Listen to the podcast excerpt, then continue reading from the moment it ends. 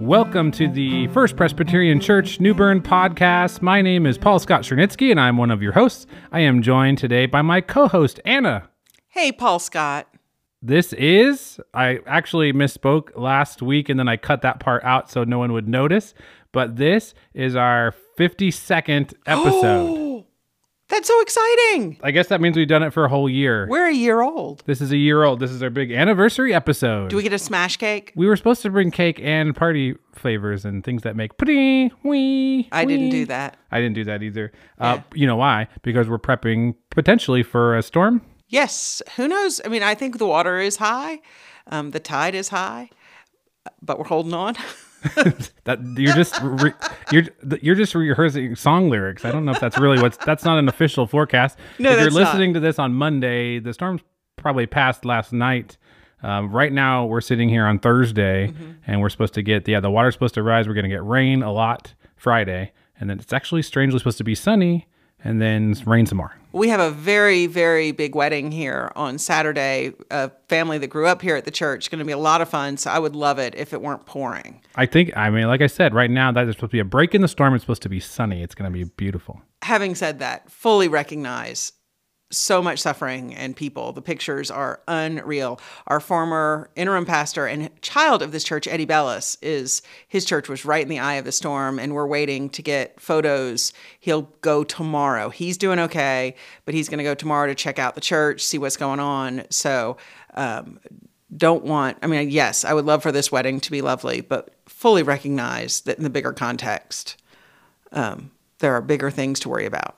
Yeah, I forgot about Eddie being down there. I have family down there. I think a lot of people in the South, for some reason, maybe just because of the Southeast, but have people in Florida, like connections in Florida.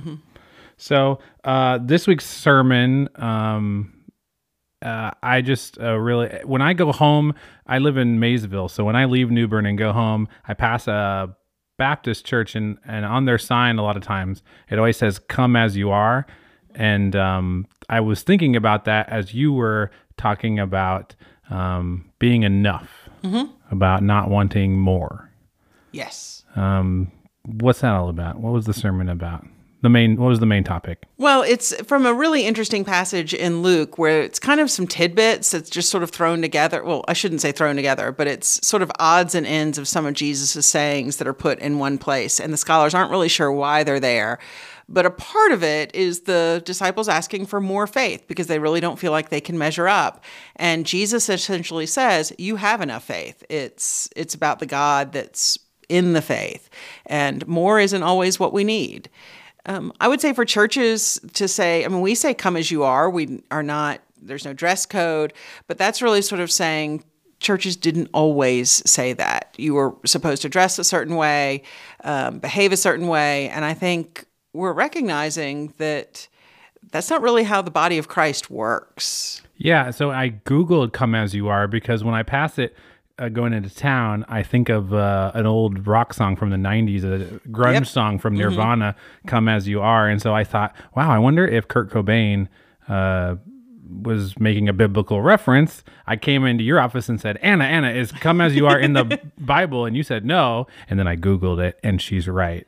You were right. It doesn't right. say no. And it is actually says it's a little bit conflicting um, his history of Mm-hmm. that phrase. Yeah, like like you mentioned, and then also that uh, the point of "come as you are" is that you come as you are, and that's a starting point for your to begin your your journey with God.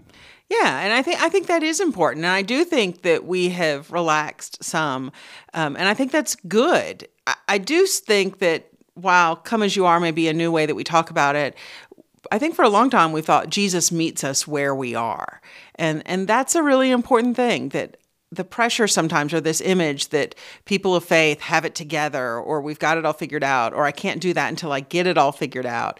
And instead, you are enough and God works with you where you are.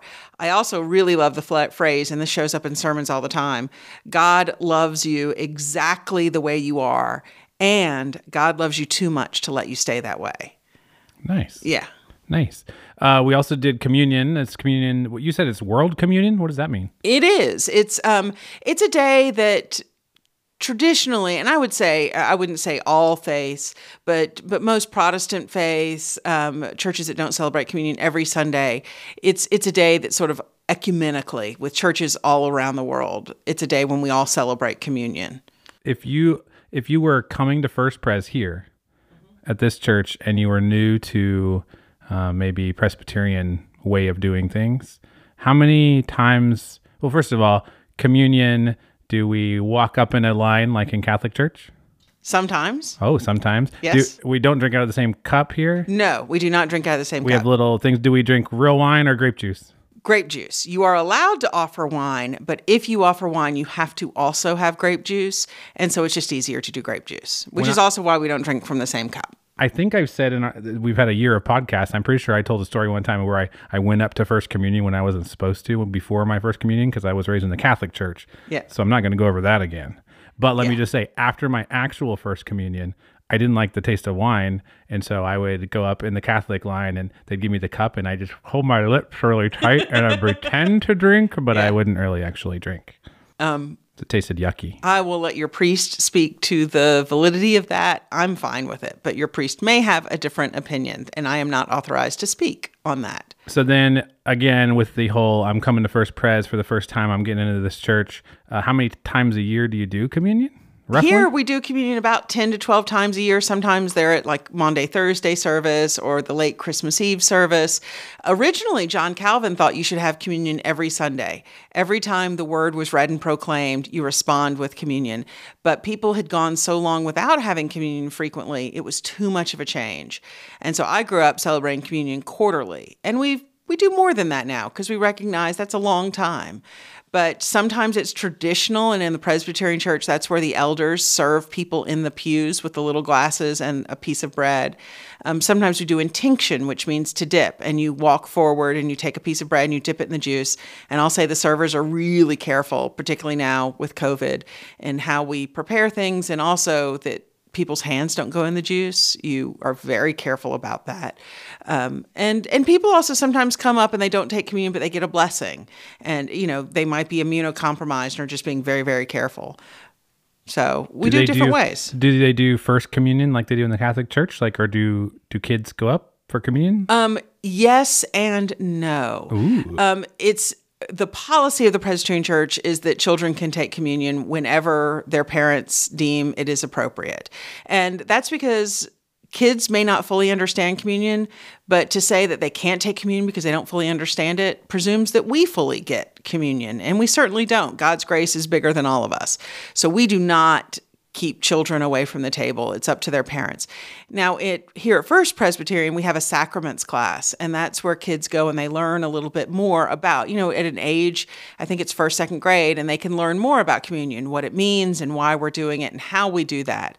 And then we don't really call it first communion anymore. For some kids, it will be their first communion, but others have taken it before and now they're just learning about it. So we just call it the sacraments class, and then they take communion together in worship. So it's, um, but everyone is welcome. I probably should have taken the class because I I I come to church here in real life every once in a while, and I was here one time for communion. My first time that there was Presbyterian communion. Again, raised Catholic. In Catholic church, you get in the line, you wait your Yep. turn, then the priest hands you it, you put it in your mouth, you're out of there. Yeah. So when the elders uh, handed had the plate of bread, and I grabbed this is pre-COVID too, but I grabbed a piece of bread and I just went ahead and ate it, and kind of Father, Son, Holy Spirit, like thanks, high five, done. And then, of course, they handed it out to everyone else, and everyone waited for the the, the pastor. It was, it was, I think it was Eddie to like do the thing. Which is not all churches do that. So there should be an announcement. I mean, we often do that. And I say, recognizing that we are one body, we partake together. So please hold the bread. Um, but that's not, that's, that's just a tradition. That's not, I'm pretty sure Eddie. Bellis left me hanging. I'm pretty sure he left me hanging out there. well, you know, I will say as preachers, we are human and sometimes we forget announcements, but usually we do announce that. And, but here's the good, de- good news. You did not break any theological laws by taking communion as you received it. Another thing I used to do in the Catholic Church, I used to have gum in my mouth, and I'd be like, "Uh oh, it's communion time." And so I had this. I mean, again, pre-COVID, not pre-germs. I'm not saying this wasn't germy, but I would, I could, I could sneak the gum out of my mouth, put it under one of my hands, put my other hand on top of that, smashing the gum, like sandwiching the gum with my hands. Then I would hold them in front of me like a nice, you know, altar boy, and I'd go up there and I'd do a little rotation of the hands and then hold them out for the priest. And then I'd take the communion and then I'd get the gum and I'd put the gum back in my mouth. Wow. Amen.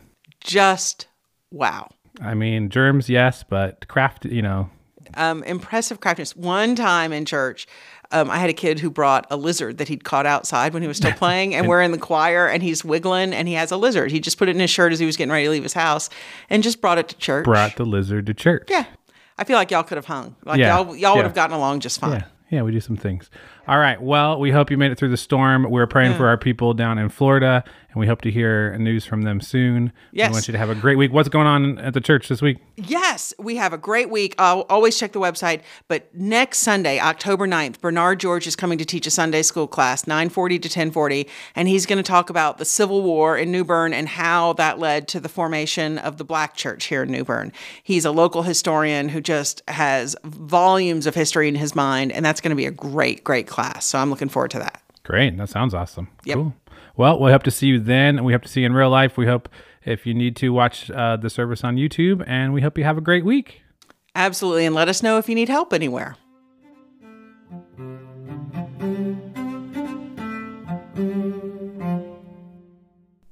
Let us pray. God of grace and God of glory, in the quietness of these moments, we wait for your Spirit. Tune our ears to hear the promise of your salvation.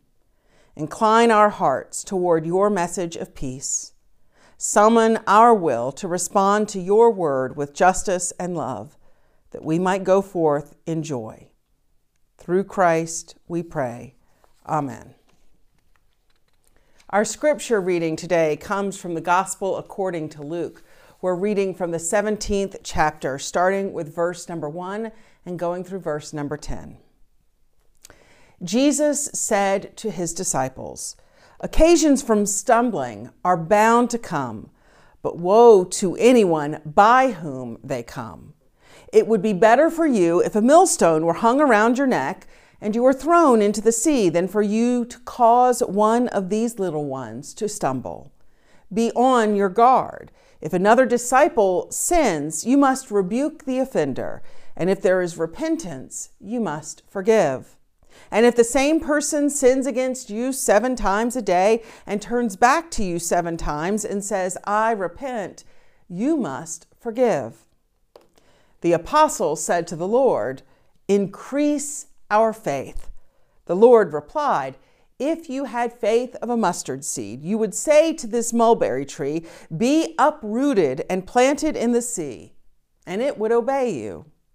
Who among you would say to your slave who has just come in from plowing or tending sheep in the field, and say, Come here at once and take your place at the table?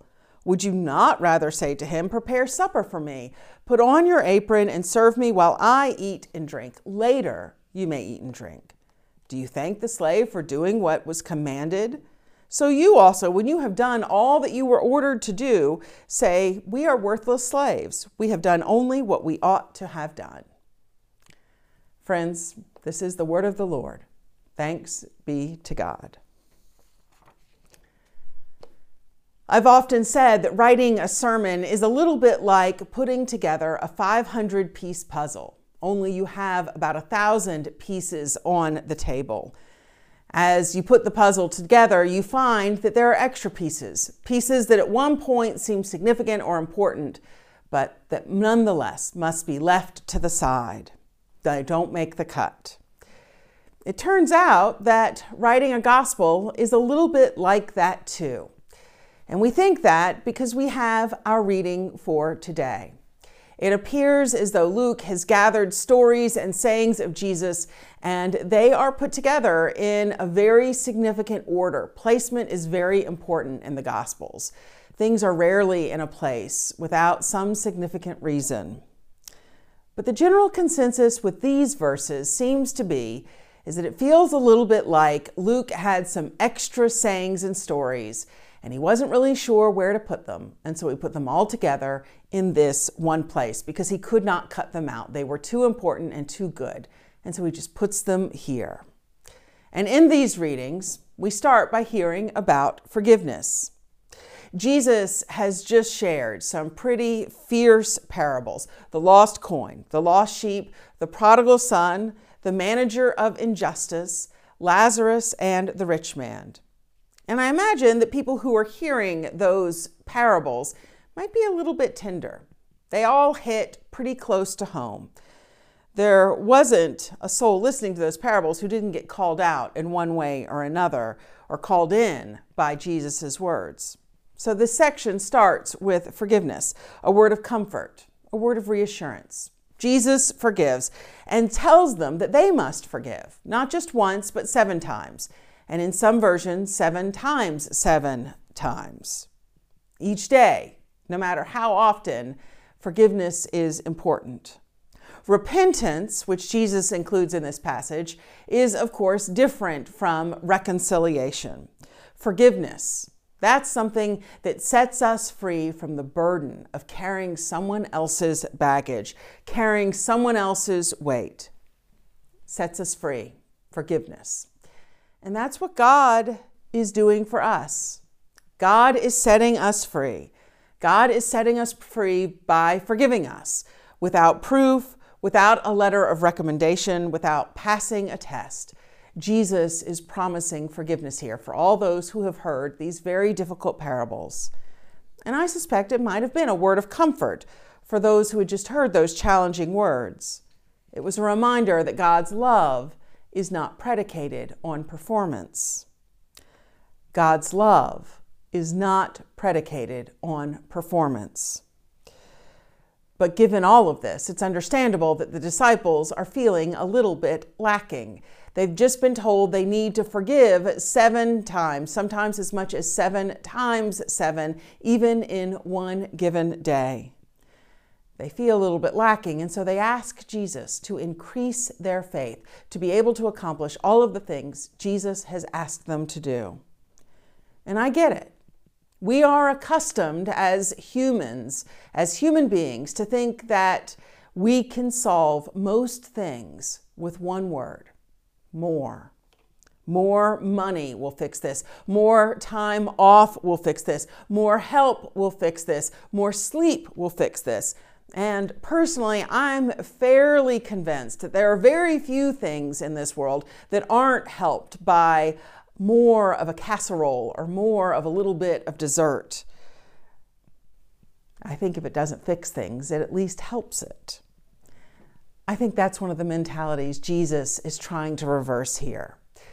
And he tells them this If you had even the faith of a mustard seed, one of the tiniest seeds we know, it's enough to uproot a tree and move it. A mustard seed. He's telling them it's not the size of your faith that matters, it's the power of God that is behind your faith that accomplishes all things. It's your ability to trust God that will lead you and guide you. More isn't necessarily better here, Jesus tells them. Jesus tells us. And I can't help but wonder what would look different in your world if you valued enough instead of more.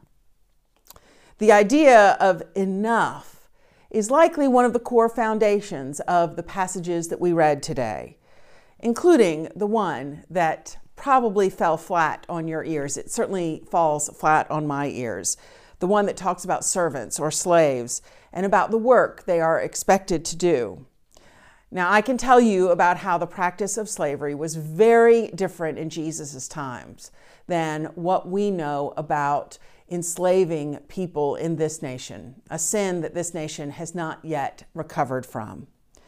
I can tell you that the language of Luke is describing not just thanking someone for their work by inviting them to sit at the table, but creating a situation in which the master now owes the servant. I can tell you that worthless here might be better translated as undeserving, and it creates a context when you understand the language in a different way of not being chided by God, but instead being encouraged to see what God is capable of doing with us as we are. I can tell you all of those things, but maybe it's best just to say that it's a hard passage, but at the center of it is this idea that enough is what we have. We have enough. And how would our world be different if we valued enough instead of wanting more? Consider these words from Brene Brown. Stop walking through the world looking for confirmation that you don't belong. You will always find it because you've made that your mission. Stop scouring people's faces for evidence that you're not enough. You will always find it because you've made that your goal. True belonging and self worth are not goods. We don't negotiate their value with the world. The truth about who we are lives in our hearts. Our call to courage is to protect our wild heart against constant evaluation, especially our own. No one belongs here more than you. How might my world be different if I valued enough instead of always wanting more? Or consider as we prepare to gather at the table that is our Lord's table as we prepare to celebrate the sacrament of the Lord's Supper. And we prepare to do so with a small piece of bread and a sip of juice. Hear these words from Jan Richardson. It's entitled Blessing of Enough.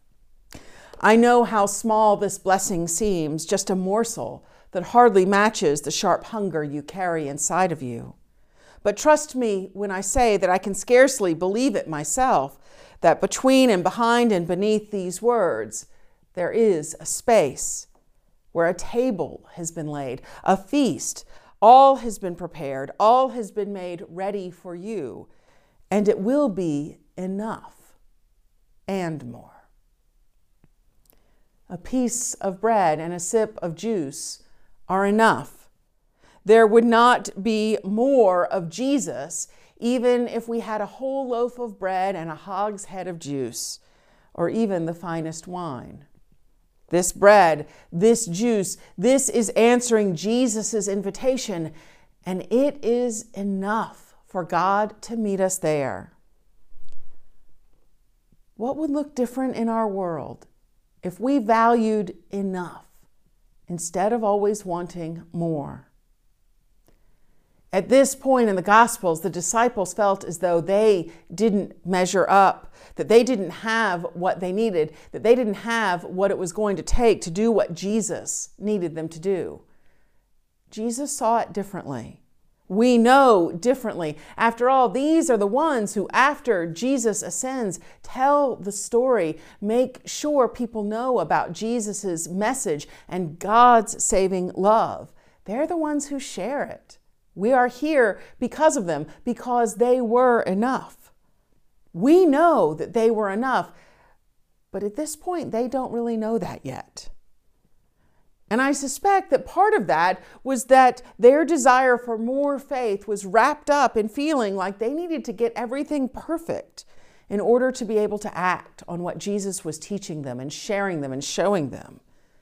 They let perfection become the enemy of good. And none of us is perfect. I think part of what's being wrapped up in never feeling like we are enough is this idea that we're supposed to be perfect. Instead of valuing where we've been and where we are now, and knowing that it's where we've been and the roads that we've traveled, the tears we've shared, and the laughter we've experienced that's made us who we are, that has helped us be enough and helped us be the ones that God is calling. In April of 2019, something terrible happened. Notre Dame, Notre Dame in Paris, caught fire. It happened on a news day when everyone focused on watching Notre Dame burn on their computer screens and their televisions. We watched as that sacred space went up in flames. We saw the spire topple, and it seemed as though the walls were crumbling. But in the weeks that followed, something amazing happened. Not only did we find out that many of the treasures inside had been able to be removed before they were destroyed, but we found out that some of the most spectacular aspects of Notre Dame had not been destroyed.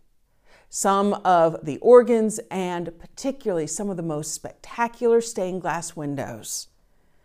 And do you know what they discovered saved those windows? A layer of dirt. They hadn't been washed in almost a hundred years, and somehow that layer of dirt that was upon them protected them from the flames. They were imperfect, and it was exactly that which saved them. If they had been perfectly clean, they would have been destroyed. The windows were enough as they were. And so are we, friends. So are we. Beloved, you are enough, enough to be children of God. Children of God who are called here and now as you are. Not perfect, but children of God who are loved. You are called into this place and you are called out into the world to be the good news and to go where there is need. We don't have to have hero abilities or capes to do that. God needs you. God needs me, and God needs us, and the faith that is already in us. To lean on that and to know it is enough. Thanks be to God. Thanks be to God. Amen.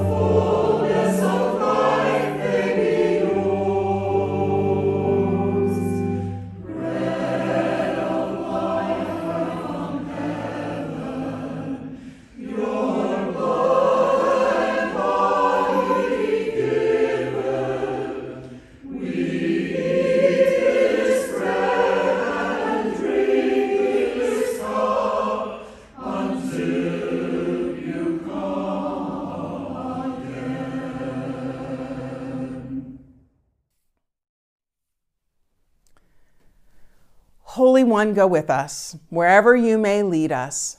Guide us through the wilderness, protect us in the storm. Bring us home rejoicing, the wonders you have shown us. Bring us home rejoicing once again unto your door. Alleluia. Amen.